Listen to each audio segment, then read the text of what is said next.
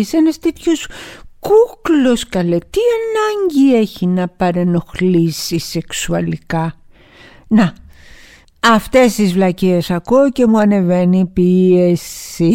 Είμαι η Έλενα Ακρίτα και αυτό είναι το podcast το μαζί και τα μάτια μας που ακούτε κάθε Τετάρτη αποκλειστικά και μόνο από το News 24-7 και αν γουστάρετε με ακολουθείτε μετά στο Spotify, στο Apple Podcast και στο Google Podcast. Τι έχει γίνει με το Γιωργούλη, μα και βέβαια, και βέβαια θα το συζητήσουμε σήμερα.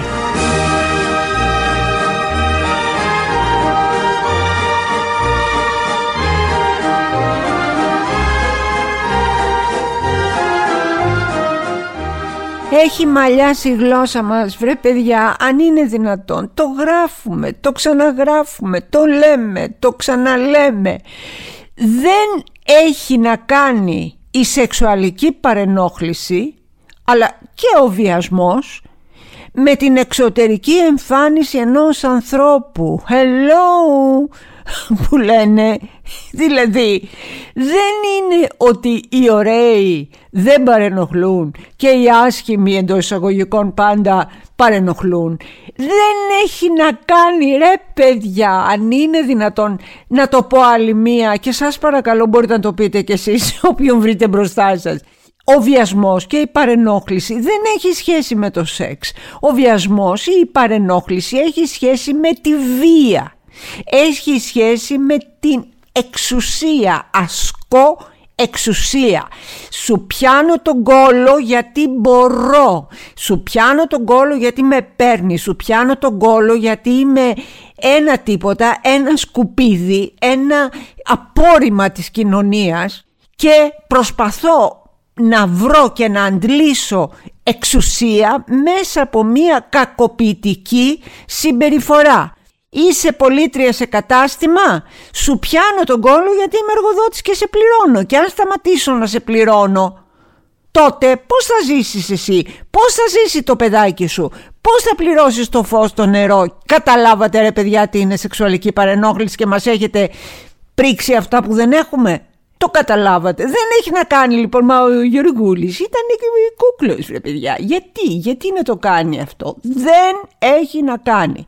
Δεν λέω τίποτα για το Γιωργούλη ακόμα. Είναι φερόμενος ως, δική μου είναι η λέξη, παρενοχλητής σεξουαλικά. Φερόμενος ως. Δίκη θα γίνει και θα τα βρούμε. Αλλά ξεκολλήστε επιτέλους, ξεριζώστε αυτό το στερεότυπο από το μυαλό σας. Είναι νέος, πλούσιος και ωραίος, δεν έχει λόγο να βιάσει. Σοβαρά τώρα. Και γιατί τότε βιάζουνε λέει μα αυτή λέει δεν αξίζει να τη βιάσεις. Αυτό είναι το αριστούργημα. Αυτό είναι το όνειρο Αυτό είναι το αγαπημένο μου Σιγά μωρέ λέει κοίτα την πως είναι. Μπάζω. Γιατί να τη βιάσεις; Ότι βιάζουνε μόνο τις δίμετρες κουκλάρες. Μόνο αυτές Τότε γιατί βιάζουν ρε παιδιά γυναίκες 80 χρονών Γιατί βιάζουν όποιαν βρουν μπροστά τους ε, Ανθρώπους ε, που είναι σε καροτσάκια Αμαία. Γιατί τους βιάζουν Γιατί τους βιάζουν Εξουσία ασκούν βία ασκούν Καθήκια είναι. Να το καταλάβουμε κάποτε Ναι να το καταλάβουμε Και να το πούμε και στους φίλους μας Και να το πούμε και στους δικούς μας. Συγγνώμη είμαι μέχρι εδώ σήμερα δεν μπορώ να σας δείξω και μέχρι πού ακριβώς, ε, γιατί είναι επεισόδιο. Λοιπόν, έχω βάλει το χεράκι μου πάνω από το κεφαλάκι μου. Είμαι μέχρι εδώ.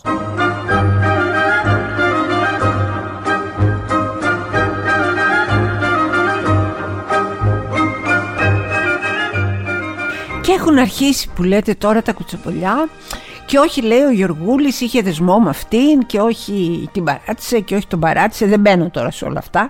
Διάφορες ιστορίες οι οποίες δεν έχουν καμία σημασία. Απολύτως καμία σημασία.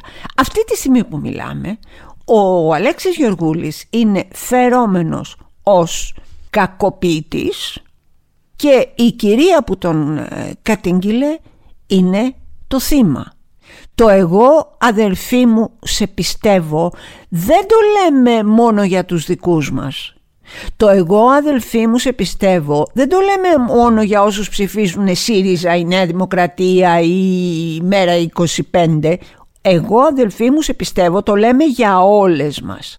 Το λέμε για όλες τις γυναίκες που με οποιονδήποτε τρόπο υφίστανται την κακοποίηση. Από εκεί και πέρα τι θα γίνει και γιατί λέμε φερόμενος; Βεβαίως και υπάρχει το τεκμήριο της αθότητας και φαντάζομαι ότι όλα αυτά θα διαλευκανθούν, αν διαλευκανθούν, στα δικαστήρια. Η Βέλγοι είναι λίγο πιο σοβαροί.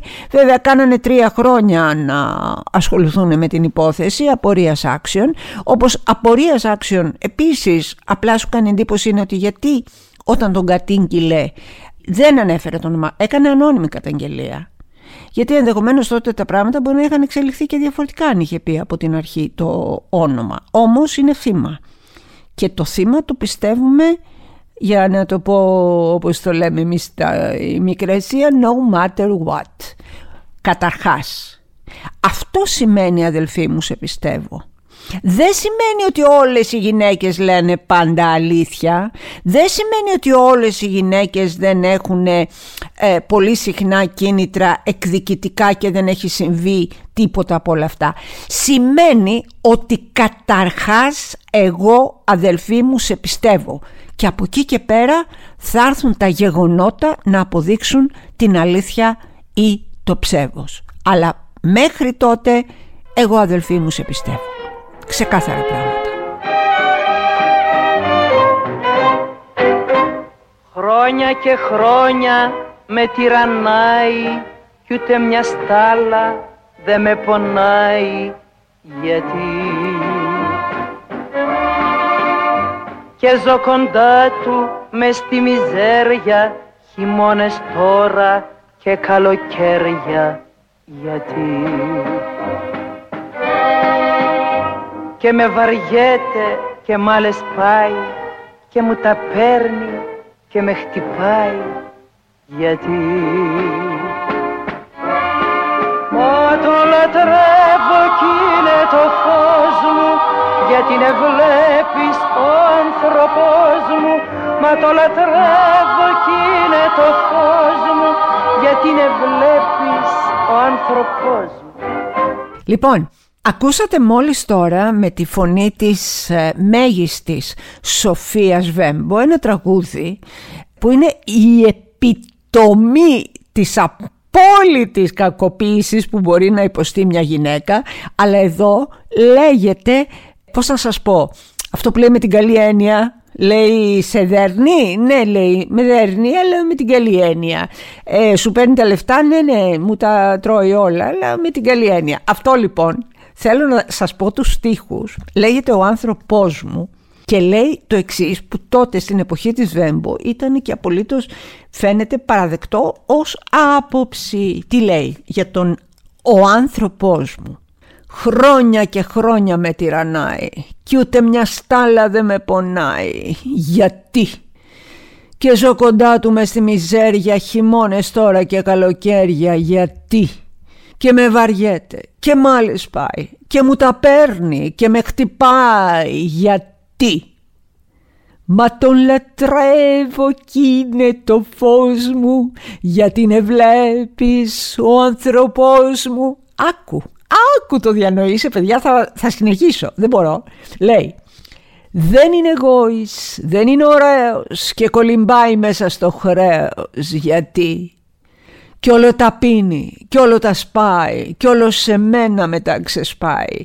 Γιατί; Μονάχα πίκρες μου έχει χαρίσει, ποτέ δεν μου έχει γλυκομιλήσει. Γιατί; Ο έρωτάς του με έχει γεράσει, ποτέ δεν μου έχει χαμογελάσει. Γιατί; Μα, μα, τον λατρεύω. Κι είναι το φως μου, γιατί είναι βλέπεις ο άνθρωπός μου. Αυτά λέγανε τότε. Αυτά μεγαλώσανε τις παλιότερες γενιές γυναικών, αυτά ελπίζω να μην μεγαλώνουν και τις γενιές των δικών μας κοριτσιών. Έλα πια, έλεος. Δεν είναι γόης, δεν είναι ωραίος και κολυμπάει μέσα στο χρέος γιατί και ένα κουστούμι Μονάχα έχει που το φοράει χιονίζει βρέχει γιατί. Κι όλο τα πίνει κι όλο τα σπάει κι όλο σε μένα μετά ξεσπάει γιατί. Μα το λατρεύω κι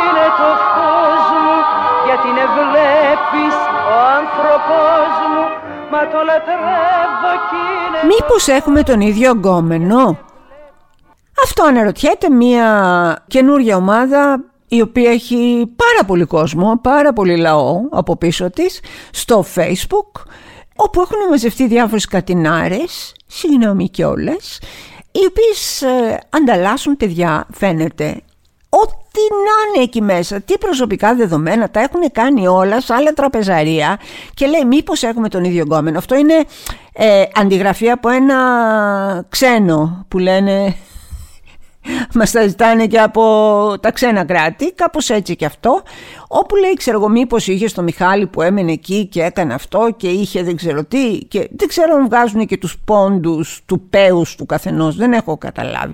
Εκεί έχουμε φτάσει, αυτή είναι η κατάντια μας. Μήπως έχουμε τον ίδιο εγκόμενο κορίτσια, αβέρτα κουβέρτα. Έλα παιδιά, έλα παιδιά, είναι κακοποίηση, είναι εξευτελισμός, είναι κατάντια, είναι το χειρότερο είδος των γυναικών και το λέω εγώ που είμαι γυναίκα, που είμαι φεμινίστρια και που αγαπώ τις γυναίκες ειλικρινά. Το χειρότερο είδος γυναικών. Οι κατίνες που είναι σαν να κάθονται σε ένα κατόφλι έξω και κουτσομπολεύουν και θάβουν όποιον περνάει από μπροστά. Αυτό το παλιό μοντέλο γυναίκας που ποτέ δεν είχε φίλες γυναίκες γιατί δεν τις εμπιστευότανε που πάντα κοίταζε την κολλητή της με στραβό μάτι μήπως την πηδάει ο αγαπημένος της ή ο άντρας ή ο άλλος που έκανε υλικοφιλίες που μίλαγε στο τηλέφωνο με τη μία και μετά έκλεινε και έπαιρνε την άλλη τηλέφωνο και κουτσομπόλευε καλά την είδες πως ήτανε; Την είδες πως βάφτηκε; Αχ παιδιά δεν γίνεται δεν γίνεται η φούστα καλά δεν είδε την κυταρίτιδα στον μπούτι και έβαλε τη φούστα στον κόλο αυτές είναι Αυτές είναι, μπορεί να είναι νεότερες, αλλά είναι αυτές οι γυναίκες που μισούν τις γυναίκες. Όχι παιδιά, όχι λέμε, όχι δυνατό και καθαρό, μέχρι να τα ακούσουνε. Και αν δεν τα ακούσουνε, μην πω τι. Έχουμε και θα έχουμε η μία την άλλη. Άκου μήπως έχουμε τον ίδιο γκόμενο. Δεν είμαστε καλά. Τα φτιάξω ο με την Ανέτα που τα είχε με το Δήμο τον τρελό. Χώρισε ο Χριστάκης με την Τέτα και τα φτιάξε ξανά με τη Ζώζο. Και τα φτιάξε η Μάρη με τον Άρη και το Χάρη που τα είχε με τη Ρένα και μετά με την Άννα. Και ο Μιχάλης με την Άννη που τα είχε με το Γιάννη μπερδευτήκαν και τα φτιάξανε ξανά. Τα φτιάξε η Μέρη ξαφνικά με το Λευτέρη που γουστάριζε τη Λένα πριν γνωρίσει τη Γογό. Που τα είχε με τον Άρη πριν τα φτιάξει με τη Μάρη και που κάποτε τη γουστάρα κι εγώ.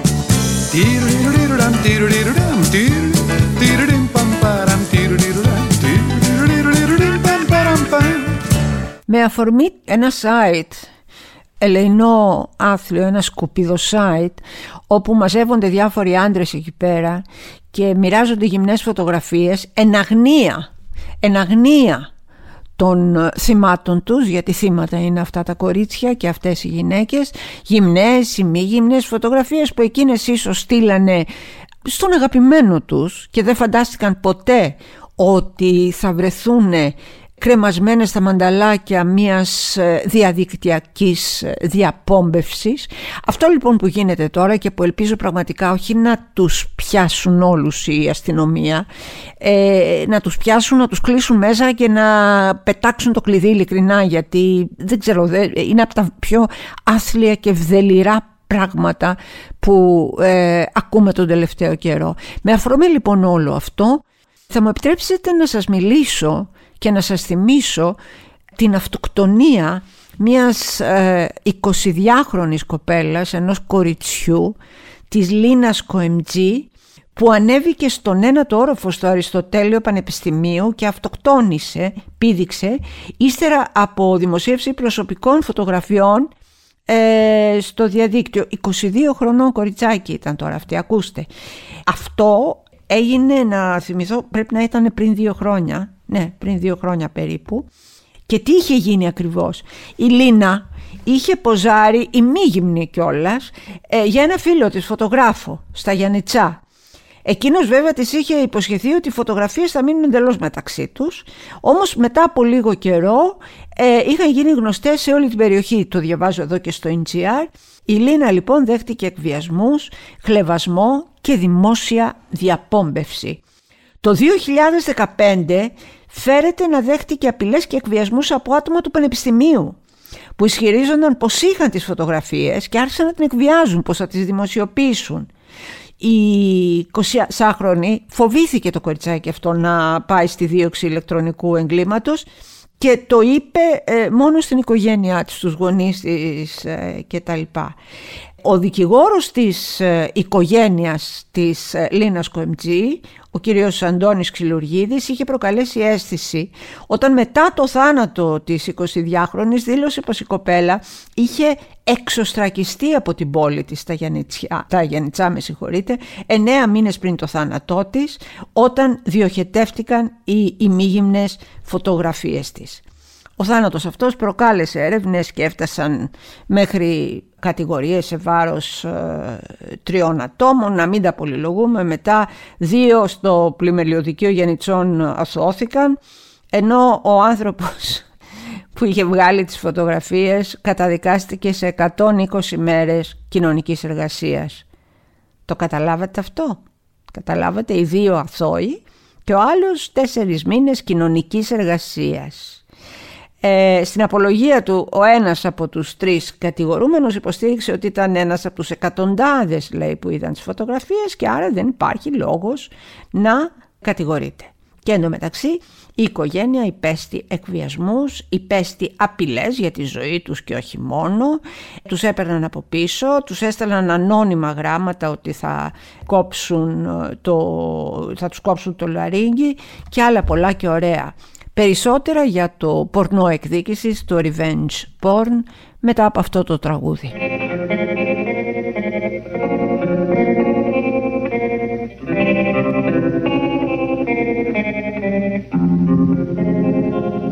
I was five and he was six. We rode on horses made of sticks. He wore black and I wore white. He would always win the fight. Bang, bang. He shot me down. Bang, bang. I hit the ground. Bang, bang. That awful sound. Bang, bang. My baby shot me down. Με αφορμή λοιπόν τώρα το εκδικητικό πορνό, με αφορμή τη διαπόμπευση και τη σπήλωση γυναικών και πολύ συχνά αθώων, θέλω να σας πω την ε, ιστορία μιας γυναίκας που έμεινε δυστυχώς μέσα από το τραγούδι ως πουτάνα η Αλεξάνδρα, ένα αθώο κοριτσάκι, ένα αθώο παιδί και θέλω να σας πω τι ακριβώς είχε γίνει και πώς αυτή θύμα των ανδρών στιγματίστηκε για πάντα. Ακούστε λίγο από το τραγούδι και θα σας πω αμέσως μετά την ε, ιστορία.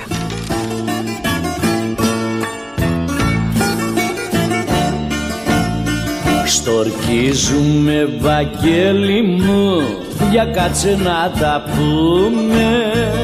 Στο τάβλι αυτό που παίζουμε στο ούζο που θα πιούμε στοργίζουμε Βαγγέλη μου Βαγγέλη να σε θάψω.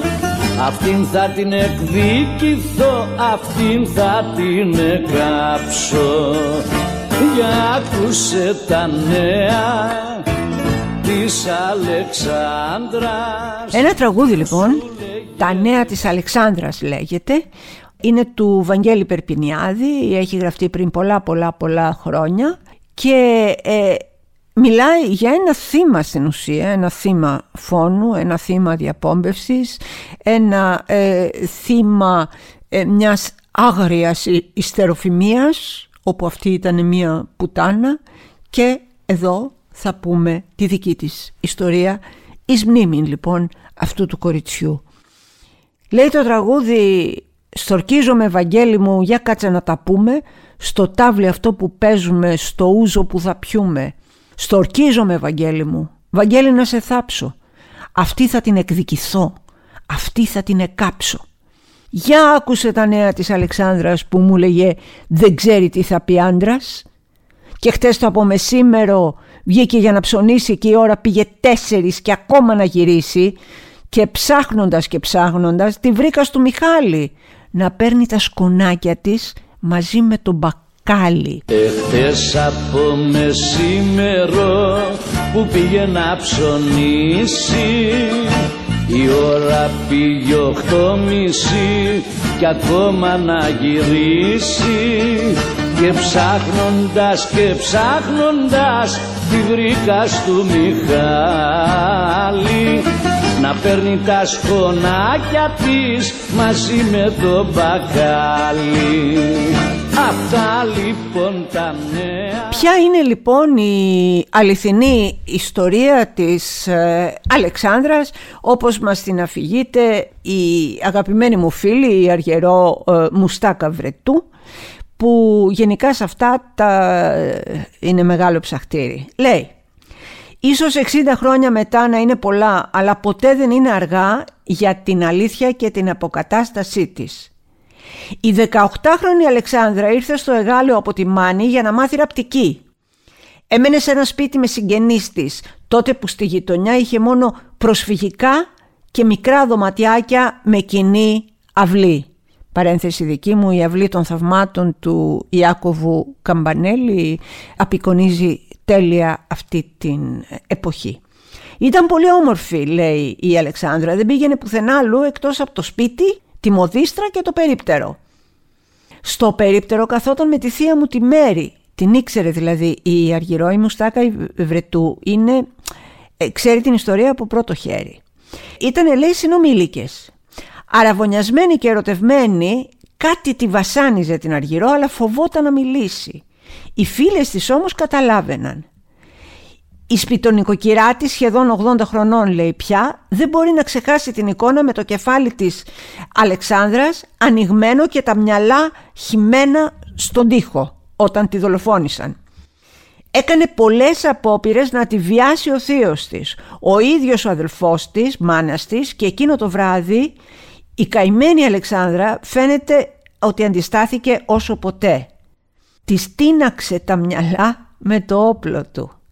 Και λέει, συνεχίζει η Αργυρό, αν τώρα στο 2020 υπάρχουν ακόμα άνθρωποι που τη λένε, που μας τη λένε για την Ελένη το Παλούδι, ότι προκάλεσε, ότι ε, εκδηθόταν, εάν λοιπόν πέφτουν μεγάλα μέσα να καλύψουν τους φρικτούς δολοφόνους της το Παλούδι, για σκεφτείτε τότε. Τότε που τα εγκλήματα τιμής ήτανε καθημερινότητα. Τι έκανες, σκότωσες την αδερφή μου. Γιατί, γιατί μου φαίνεται ότι κοίταξε κάποιον ε, όταν ήταν στο μανάβι. Αλήθεια, ναι, καλά τις έκανες. Κάποιος σχέστηκε. Αυτό ήταν. Δικό μου ήταν αυτό. Η Αλεξάνδρα λοιπόν δεν έπαιρνε σκονάκια με τον μπακάλι όπως λέει το τραγούδι του Περπινιάδη, δεν έβγαινε βόλτες, δεν ήξερε τι θα πει άντρας και δεν ήξερε πού είναι το ροζικλέρι. Αυτό το λέει εδώ γιατί υπάρχει η φράση, μισό λεπτό να τη βρω, που λέει το τραγούδι και σήμερα ξεκίνησε να πάει για τη μοδίστρα που κάθεται σε ένα στενό κοντά στη Ευαγγελίστρα και μου είπαν πως την είδανε να βγαίνει χέρι-χέρι μαζί με το χαράλαμπο από το Ροζικλέρι. Το Ροζικλέρι ήταν ένα σινεμά παιδιά, πολύ παλιό και πολύ ας πούμε πολύ λαϊκό, ήταν για τα φτωχαδάκια. Έτσι λοιπόν τίποτα Τίποτα από όλα αυτά δεν έκανε. Ήταν μονάχα ένα φοβισμένο κοριτσάκι. Νόμιζε ότι ο αρβωνιαστικό της θα τη σώσει από τον εφιάλτη που βίωνε, να τη βιάζει ο, ο θείος της, να τη βιάζουν τα σόγια, να τη βιάζει ο κόσμος. Και αυτοί την κακομήρα στο τέλος θα τη δολοφονήσουν και από πάνω. Λένε ότι ο δολοφόνος ο ίδιος, δηλαδή ο θείος έγραψε τους στίχους και τους έδωσε για να μείνει στην ιστορία σαν πουτάνα. Στορκίζομαι Ευαγγέλη μου για κάτσε να τα πούμε. Η Αλεξάνδρα δολοφονήθηκε και βιάζεται καθημερινά εδώ και μισό αιώνα κάθε φορά που ακούγεται αυτό το εσχρό τραγούδι. Ακούστε το λίγο ακόμα και μετά πετάξτε το στα σκουπίδια. Αυτά λοιπόν τα νέα της Αλεξάνδρας που σου λέγε δεν ξέρει τι θα πει άντρας Φτού φτού στα σκουπίδια και στα τσακίδια να πάει αυτό το κολοτράγουδο. Πάμε παρακάτω, δεν μπορώ να μην κάνω και ένα πολιτικό σχόλιο γιατί ρε παιδί μου ε, το σουρεάλ το ζούμε. Το σουρεάλ που υπάρχει στην Ελλάδα και στην πολιτική του Μητσοτάκη δεν μπορεί κανένας και τίποτα να το ξεπεράσει. Ακούστε τι έγινε με τον κυβερνητικό εκπρόσωπο Γιάννη Οικονόμου. Αυτοί, όπως παρένθεση ανοίγω τώρα, γλύφουν όπως ξέρετε γιατί επειδή έχουμε τις εκλογές τώρα 21 Μαΐου και μετά έχουμε και επαναληπτικές για να συνεργαστούν με το Πασό και τον Ανδρουλάκη γιατί αυτοδύναμη ούτε με, με το κιάλι δεν παίζει. Ο Γιάννης λοιπόν οικονόμου, ο κυβερνητικός παρακαλώ εκπρόσωπος της νέας ε, δημοκρατίας και του Μητσοτάκη τώρα στις γιορτές, Μεγάλο Σάββατο αν θυμάμαι καλά πήγε κάπου, ένα μαγαζί είναι ένα αυτό και τα λοιπά και τον κατέγραψε βίντεο που φωνάζει, τραγουδάει και λέει γαμώ το Πασόκ ο κυβερνητικός εκπρόσωπος, παιδιά, λέει γαμό το Πασόκ. Φτάνει αυτό λοιπόν το βίντεο στα χέρια του ανθρώπων του Πατσόκ, του εκπρόσωπου τύπου συγκεκριμένα, του Δημήτρη του Μάντσου, ο οποίος ο άνθρωπος το χιλιοτσεκάρι σου λέει δεν μπορεί να έχει συμβεί αυτό, είναι λάθος. Δεν μπορεί να έχει συμβεί, είναι fake, κάποιος το έχει στήσει, δεν παίζει παιδιά, δεν είναι δυνατόν, δεν γίνεται. Κι όμως, κι όμως ήταν δυνατόν. Κι όμως ήταν δυνατόν διότι όλα με αυτή την κυβέρνηση είναι απολύτως δυνατά. Δηλαδή βγήκε και είπε γαμό το Πασόκ και καλά πες την πάτησε έκανε ζήτησε συγγνώμη όχι ξέρετε τι μας είπε; Δεν σας επιτρέπω να με συκοφαντείτε. Εμένα η πορεία μου είναι γνωστή και σπουδαία και μεγάλη και μη εξαιρεταία και κολοκύδια τούμπανα αυτό είπε. Δηλαδή μας βγάζει τρελούς και μας βγάζει ψεύτες διότι εμείς είδαμε το βίντεο. Δεν μας το είπε ο κουμπάρος μας. Δεν το διαβάσαμε κάπου. Είδαμε το βίντεο. Είναι ο οικονόμου και λέει γα μο το πασόκ. Τι δεν καταλαβαίνεις. Όχι λέει. Δεν ακούσατε καλά. Ξέρετε γιατί λένε τέτοια ψέματα; Γιατί μπορούν. Γιατί τους παίρνει. Γιατί μας έχουν χεσμένους. Όταν σας λέω χεσμένους, μας έχουν χεσμένους. Σου λέει ναι το είδε. Και τι με νοιάζει εμένα. Εγώ θα πω ότι είναι ψέματα. Ε, είναι βίντεο. Ω, καλά. Εντάξει. Και τι θα μου κάνουνε; Τι θα μου κάνουνε; Αυτή είναι η Νέα Δημοκρατία. Ένα τεράστιο τι θα μου κάνουνε. Έχουν παιδοβιαστέ, έχουν λαμόγια, έχουν κλέφτες, έχουν ψεύτες, έχουν τη καρδιά το καρύδι το καθένα, έχουν τις κάτω γης στα χώματα, έχουν αλήτες, έχουν φωνιάδες, έχουν ό,τι μπορείτε να φανταστείτε. Ε, τι θα μου κάνουνε; Τι θα μου κάνουνε; Τίποτα. Ας τους να λένε. Ας τους να λένε.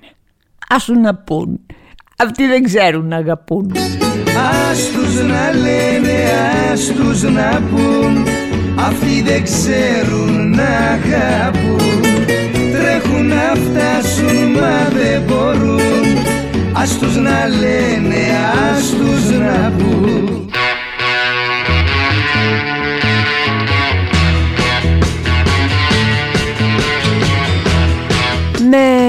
Rolling Stones ξεκινήσαμε το σημερινό επεισόδιο, το αγαπημένο μου ε, Painted Black ε, με το Satisfaction των Rolling Stones ε, κλείνουμε το μαζί και τα μάτια μας το επεισόδιο αυτό ήταν μια παραγωγή του News 24-7 εγώ είμαι η Ελένα Κρήτα εδώ τα λέμε, εδώ αγαπιόμαστε, εδώ επικοινωνούμε Μπορώ να σας πω ότι δεν βλέπω την ώρα κάθε εβδομάδα ε, για να κάτσω μπροστά στο μικρόφωνο.